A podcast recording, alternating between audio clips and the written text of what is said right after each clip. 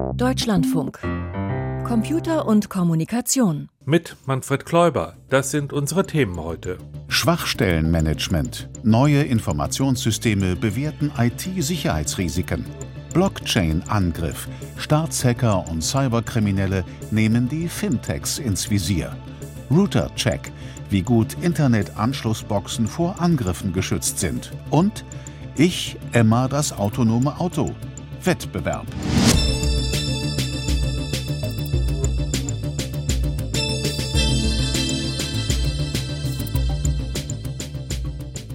In zwei Wochen schon beginnt das neue Jahr und diese Zeit kurz vor dem Jahresende, das ist auch immer ein bisschen die Zeit für einen Ausblick.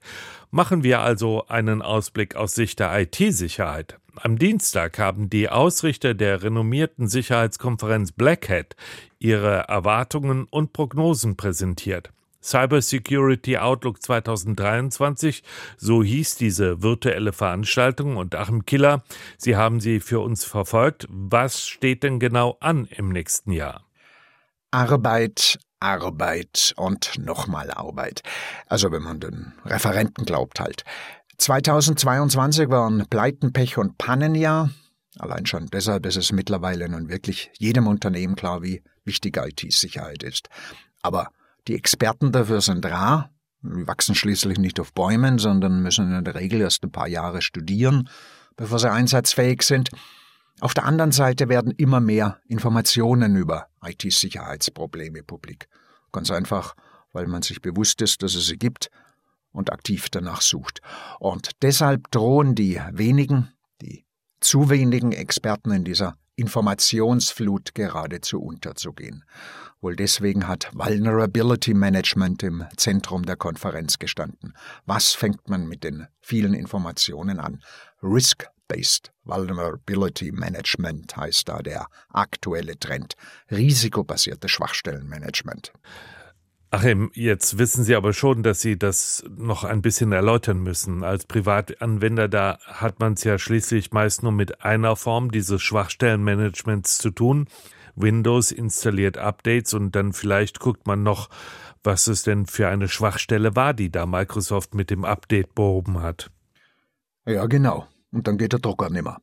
Das ist dieses Jahr schon öfters passiert, nach dem Microsoft Patch Day. Ist jetzt nicht so schlimm beim Privatanwender, aber wenn sowas in einem Unternehmen passiert, fällt vielleicht eine ganze Fabrik aus. Und deshalb testen Unternehmen Sicherheitsupdates tunlichst, bevor sie sie auf dem produktiven System installieren. Andere Sicherheitsprobleme, die bekannt werden, sind derart gravierend, dass man da in einem Unternehmen was tun muss, noch bevor es Patches gibt ein Workaround einrichten oder so. Also Unternehmen müssen schon alle Informationen über Schwachstellen zur Kenntnis nehmen, sie bewerten, dann die größten Probleme beheben und nicht so wichtige Arbeiten aufschieben bis zum nächsten Wartungstermin oder halt bis irgendwann. Das ist Risk-Based Vulnerability Management. Ja, und tatsächlich gibt es viele Informationssysteme über IT-Schwachstellen, die die vielbeschäftigten Sicherheitsexpertinnen und Experten konsultieren können und sollten, damit sie die Sicherheitslage in ihrem Zuständigkeitsbereich auch richtig einschätzen können, bevor sie ans Einspielen der Patches gehen. Ein Überblick über den Black Hat Cybersecurity Outlook 2023. Das bekannteste Verzeichnis von IT-Schwachstellen ist die CVE-Liste, die von der US-amerikanischen MITRE-Organisation gepflegt wird. Das Kürzel steht für Common Vulnerabilities and Exposures, auf Deutsch häufige Schwachstellen und Gefahren. Die einheitlichen CVE-Nummern sollen verhindern, dass ein und dieselbe Schwachstelle verschiedene Namen erhält und so Verwirrung entsteht. Anfangs waren die Nummern vierstellig. Mittlerweile reicht das nicht mehr aus, weil so viele Schwachstellen gefunden werden.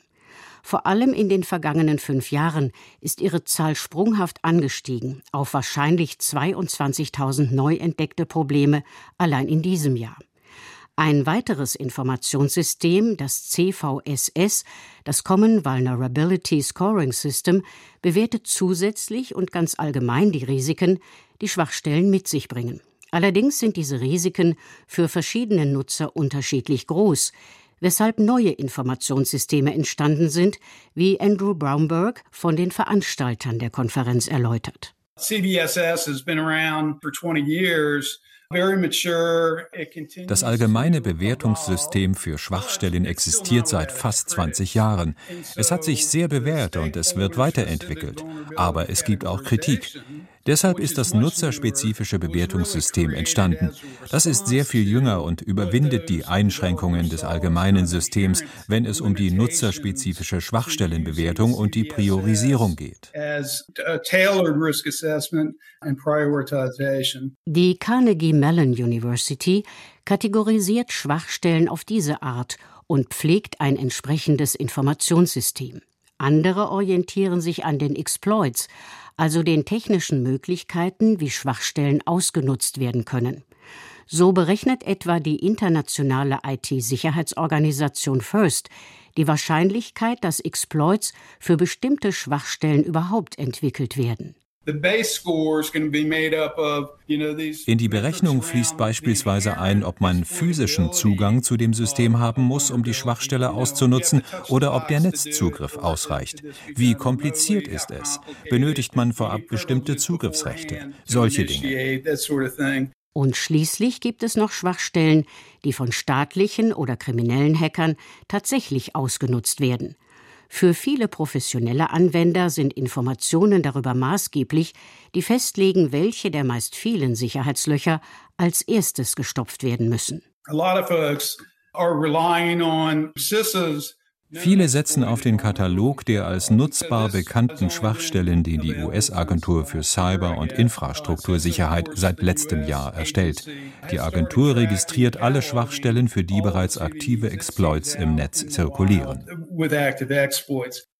Informationen, die helfen sollen, Hard- und vor allem Software-Schwachstellen richtig einzuschätzen. Darum ging es hier in diesem kurzen Bericht von der Black Hat-Konferenz Outlook 2023. Das hört sich doch gut an, Achim. Die Informationsflut, von der Sie gesprochen haben, die ist wohl ordentlich kanalisiert worden. Ja, schon. Trotzdem steigt der Pegel, der Gefahrenpegel. Ich meine, ganz früher war schon auch gefährlich aber man hat es im Einzelnen gar nicht so genau gewusst. Und was man nicht weiß, macht einen nicht heiß. Nach dem Prinzip haben damals die IT-Abteilung gearbeitet, wie auch anders. Wenn man nichts von einem Sicherheitsproblem weiß, kann man es nicht beheben. Und wenn man davon erfahren hat und es hat einen Patch gegeben, dann hat man den halt eingespielt. Das ist heute anders. Da muss man vor dem Patchen schon nachdenken und vor allem rechnen, das Risiko berechnen. Und erst dann kommt der erste Patch dann der zweite, und vor dem dritten hat sich die Sicherheitslage wahrscheinlich schon wieder grundlegend geändert, so dass man wieder neu rechnen muss.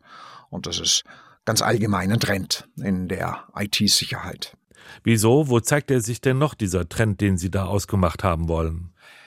Naja, vor fast genau einem Jahr, da ist eine Sicherheitslücke in einem quelloffenen Softwaremodul namens Log4j entdeckt worden. Das kennt man heute, damals nicht.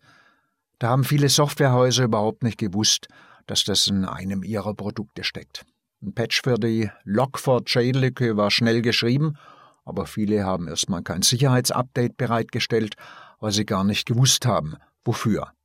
Seitdem sind Softwarehäuser sehr darum bemüht, ihre Lieferketten zu erfassen. Software Bills of Materials werden erstellt, also Listen der verbauten Module, damit man überhaupt weiß, wenn eine Lücke bekannt wird, ob man davon betroffen ist.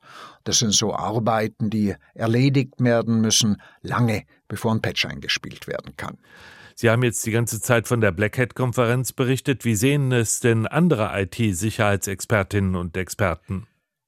Also, dass die Angriffe auf die Softwarelieferketten zunehmen werden und dass deswegen vermehrt Software Bills of Materials erstellt werden, das sehen eigentlich alle so. Ebenso den Fachkräftemangel in der IT-Sicherheit. Vulnerability Management, das ist ökonomisch ein zu kleines Marktsegment, als dass dem viel Beachtung geschenkt werden würde. Ansonsten Ransomware, die sehen alle. Die schlüpft durch die Lücken, von denen man vielleicht nichts gewusst hat oder deren Risiko man falsch kalkuliert hat. Über den IT-Sicherheitsausblick auf das Jahr 2023 sprach ich mit Achim Killer. Danke. Der Podcast von Computer und Kommunikation. Kostenlos abonnieren. Überall da, wo es Podcasts gibt. Reden wir weiter über IT-Sicherheit und zwar über Sicherheit at Home. Denn die ist ja quasi über Nacht, nämlich mit Beginn der Corona-bedingten Lockdowns zu einem wirklich relevanten Faktor geworden. Dank Homeoffice laufen nun die Daten der Unternehmen und Behörden zu einem guten Teil auch über die Router der Mitarbeitenden zu Hause. In regelmäßigen Abständen nimmt sich das Fraunhofer Institut für Kommunikation, Informationsverarbeitung und Ergonomie in Bonn eine ganze Reihe von gängigen Home-Router-Modellen vor und checkt sie unter Sicherheitsaspekten für den Home Router Security Report. 122 Modelle waren es für den aktuellen Bericht und darüber sprach ich mit René Helmke vom FKIE. Meine erste Frage, wie sind Sie vorgegangen? Was wir gemacht haben, ist eine sogenannte quantitative Analyse über die aktuellsten Firmware-Versionen jedes betrachteten Gerätes, sozusagen im Kaltzustand, jetzt nicht während des laufenden Betriebes. Und um das kurz aufzuschlüsseln, die Firmware ist hier sozusagen das Betriebssystem, bei Routern meistens ein von Herstellern modifiziertes Linux. Und was wir getan haben, ist, wir haben uns von den Herstellerseiten diese Version in Form eines Updates heruntergeladen und in ein Framework, welches wir selbst entwickelt haben, namens FACT, geschmissen, um automatisiert verschiedene Sicherheitsmerkmale zu überprüfen. Und diese Ergebnisse haben wir ausgewertet. Sieben Hersteller hatten wir uns angeschaut. Diese sind auch recht bekannt. Bei der Auswahl war die Verfügbarkeit ein recht großes Kriterium, denn zum Beispiel an Firmware von Provider-Geräten kommt man teils recht schlecht dran. Manche Updates sind auch verschlüsselt, da haben wir keinen Schlüssel für. Heißt, diese Provider-Geräte mussten wir leider ganz klar ausschließen aus dem Test. Sie haben gerade das Kriterium genannt, dass Ihnen wichtig war, dass die Router auch äh, verfügbar sind und dass die Updates auch verfügbar sind. Auf welche anderen sicherheitstechnischen Kriterien haben Sie denn geachtet? Welche Kriterien haben Sie getestet? Also wir haben uns bei den Kriterien so ziemlich an etablierten Security Best Practices orientiert. Diese sind teils vielleicht intuitiv nachvollziehbar, weil man sie auch aus dem Alltag kennt. Und da haben wir uns auf vier verschiedene Fragestellungen beschränkt. Die erste ist grundsätzlich, wie alt ist die aktuelle Firmware-Version? Also wann hat der Hersteller das letzte Update angeboten? Die zweite ist, welche Linux-Kernel-Versionen werden eingesetzt, also der Kern des Betriebssystems. Wie alt sind die? Bekommen die noch offiziell Updates von den Entwicklern? Und gibt es für diese Version öffentlich bekannte Sicherheitslücken, die potenziell anwendbar sein könnten? Die dritte Frage ist, setzt das Gerät sogenannte Binary Hardening Methoden ein? Heißt, es gibt so ein paar Techniken, teils plattformabhängig, sind auch nicht überall vorhanden, die Schutzmaßnahmen zu ausführbaren Dateien hinzufügen. Ja, und diese Schutzmaßnahmen, die sorgen halt dafür, dass im Falle einer möglichen Sicherheitslücke es dem Angreifer wesentlich schwerer gemacht wird, die Sicherheitslücke auszunutzen. Und viertens, letzte Frage, gibt es hardcodierte Login-Daten und lassen sich diese gegebenenfalls recht einfach knacken. Einfaches Beispiel, wenn alle Geräte mit dem Administrator-Passwort 123 ausgeliefert werden und sie das nicht ändern, dann kennen alle anderen das halt eben auch. Und das ist ja ein nicht wünschenswerter Zustand. Bei den Passwörtern weiß man ja mittlerweile, dass auf der Rückseite der Geräte ein Passwort aufgedruckt ist, was nicht so banal ist und was man auch nicht einfach so erraten kann. Trotzdem gibt es da Sicherheitsprobleme mit diesem Passwort. Das kommt drauf an. Also wenn es sich um ein individualisiertes Passwort handelt, das also bei jedem Gerät ein unterschiedliches ist, dann ist das erstmal eine gute Entwicklung, die auch sehr wünschenswert ist, denn dann kann ich halt eben nicht gerade mal so ihr Passwort erraten. Wenn es jedoch ein Passwort ist, das entweder über alle Geräte gleich ist oder aber eine gewisse Kürze beziehungsweise fehlende Komplexität ausweist, dann wird es zu einem Problem. Jetzt haben wir viel über die Methodik geredet und über die Kriterien, die Sie getestet haben. Kommen wir zu den Ergebnissen. Was konnten Sie denn in puncto Sicherheit der Geräte feststellen?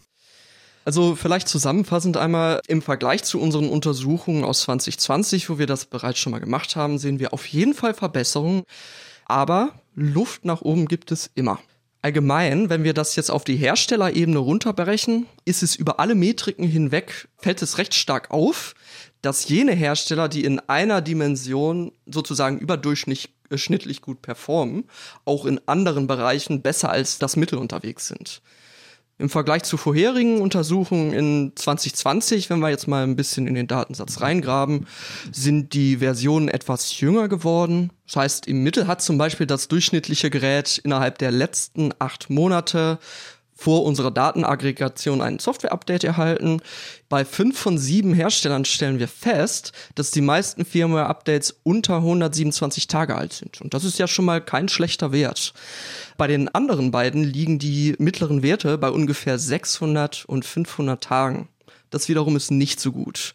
Hier ist sogar die älteste aktuelle Firmware für ein Gerät circa 1050 Tage alt hinsichtlich der Betriebssysteme, die wir uns angeschaut haben. In eigentlich allen Routern identifizieren wir ein Linux-Betriebssystem, wobei die Versionsauswahl des Linux-Kerns, des sogenannten Kernels, recht durchwachsen ist. Ein großes Ergebnis ist nämlich, dass circa 77 Prozent aller gefundenen Kernels End of Life ist. Das bedeutet, weder die Linux Foundation, die für die Entwicklung des Linux-Kernels primär zuständig ist, noch eine andere daran angelehnte Organisation rollt noch offiziell Software-Updates für diese Version aus. Mal so als kleine Referenz, seitdem dieser letzte genannte 2.6er Kernel, den wir gefunden haben, keine offiziellen Updates mehr bekommt, wurden öffentlich über 1200 Sicherheitsprobleme im Linux-Kernel dokumentiert. Also da kann man eigentlich zusammenfassend sagen, naja, die Liste der überprüfenden Befunde, die wir jetzt haben und an die Hersteller herausgeschickt haben, die sind bei jenen Herstellern deutlich länger, die ältere Kernel-Versionen benutzen, als jüngere. Und da sagen wir ganz klar, wir würden hier gerne eine Verbesserung sehen. Kann man denn auch feststellen, dass es Geräte gibt, die besonders schlecht sind und Geräte, die besonders gut sind? Also ich glaube, auf Geräteebene ergibt das weniger Sinn, sondern eher auf Herstellerebene könnte man das betrachten. Also ja, da gibt es signifikante Unterschiede im Umgang mit dem Thema Sicherheit. An dieser Stelle möchten wir aber gerne uns neutral positionieren und keine richtige Empfehlung aussprechen. Wir sehen unsere Aufgabe eben darin, zu unterstützen, das Sicherheitsniveau solcher Geräte im Allgemeinen durch unsere Daten zu erhöhen. Und das machen wir eben auf quantitative und nicht qualitativen Ebene. Das heißt, wir haben falsch positive in unseren Ergebnisse. Die Hersteller müssen diese überprüfen. Deswegen beschränken wir uns darauf, die Verbraucher für das Thema zu sensibilisieren, Unterschiede im Umgang mit dem Thema Sicherheit zwischen Herstellern zu beobachten und potenzielle Probleme mit Herstellern zu diskutieren, damit diese ebenfalls tatsächlich anwendbar behoben werden können. Aber diese Liste aller untersuchten Geräte ist aber in unserem Report verlinkt, sodass, wenn man das wollte, auch erfahren könnte, welcher Hersteller wie abgeschnitten hat. Über den Home Router Security Report 2022 sprach ich mit René Helmke vom FKIE in Bonn. Und jetzt geht es wieder auf autonome Fahrt. Hören Sie die vierte Kurzgeschichte über Emma, das autonome Auto von Maximilian Schönherr, erzählt von Anja Jatzeschan. Ich, Emma, das autonome Auto. Folge 4 von 4. Wettbewerb. Darf ich mich vorstellen? Ich heiße Emma. Ich bin ein autonom fahrendes Auto. Wenn Sie mich fragen, ob das eine schöne Tätigkeit ist, antworte ich, es ist ein Job wie jeder andere. Wie in jedem Job gibt es spannende und langweilige Momente.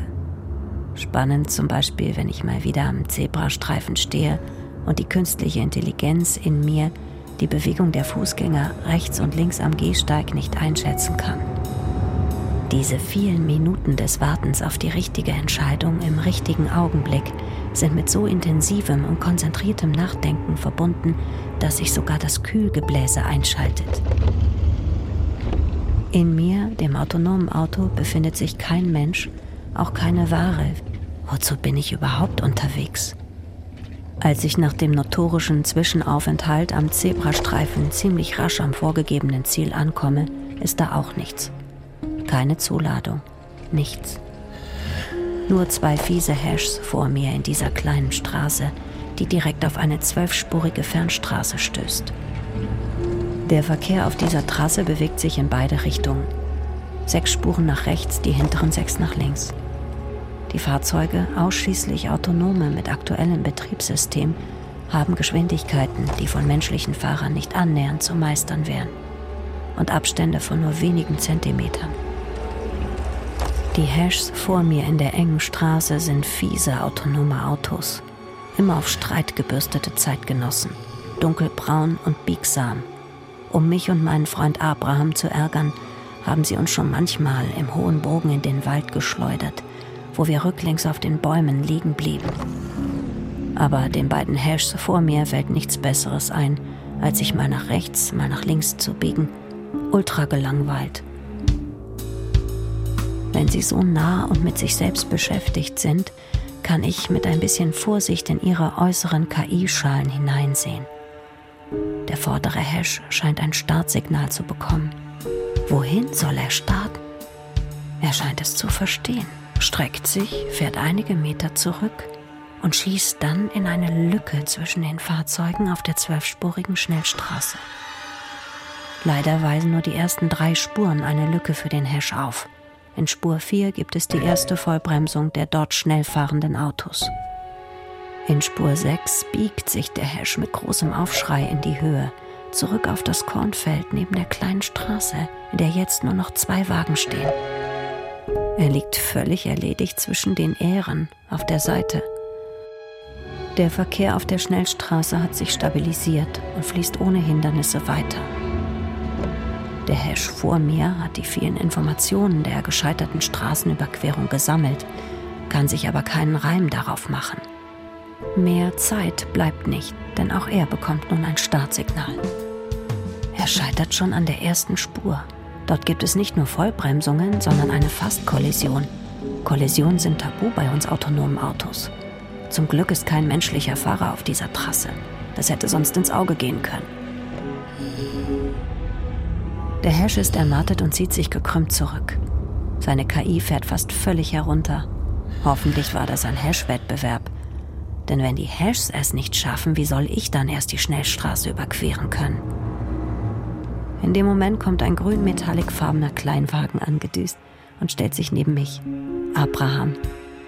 Das autonome Auto Abraham mit nicht mehr updatebarem Betriebssystem KI 1.0 und ich mögen uns sehr. Abraham sagt, Klar ist das ein Wettbewerb. Und jetzt bist du dran. Zeigst den Hashs. Abraham, selbst wenn ich alle künstliche Intelligenz in mir zusammennehme, finde ich nie und nimmer eine Lücke in dem dichten Verkehr, um quer durchzukommen. Lass es mich dir vormachen. Und schon fährt Abraham auf die Straße zu, wendet sich nach rechts, ordnet sich in eine Lücke der ersten Spur ein, wechselt dann in die zweite, die dritte und so weiter. Nach einigen Sekunden winkt er mir von der anderen Seite freundlich zu. Du hast das gemacht wie die Menschen ganz früher. Autobahnauffahrt, sich einordnen. Nur geblinkt hast du nicht, sage ich später, als auch ich heil und ohne Stau und Stress auf der anderen Seite ankomme. Die Hashs jedenfalls, antwortet Abraham, wollen immer mit dem Kopf durch die Wand. Mit welchem Kopf, frage ich. Abraham stutzt und fängt dann an, laut zu lachen. So laut, dass es sogar der ein oder andere Hash hört. Oder vielleicht ein Mensch. Ja, Sie wollten wissen, ob autonomes Fahren eine schöne Tätigkeit ist. Wie Sie sehen, ab und zu gibt es Highlights, aber ansonsten ist es ein Beruf wie jeder andere.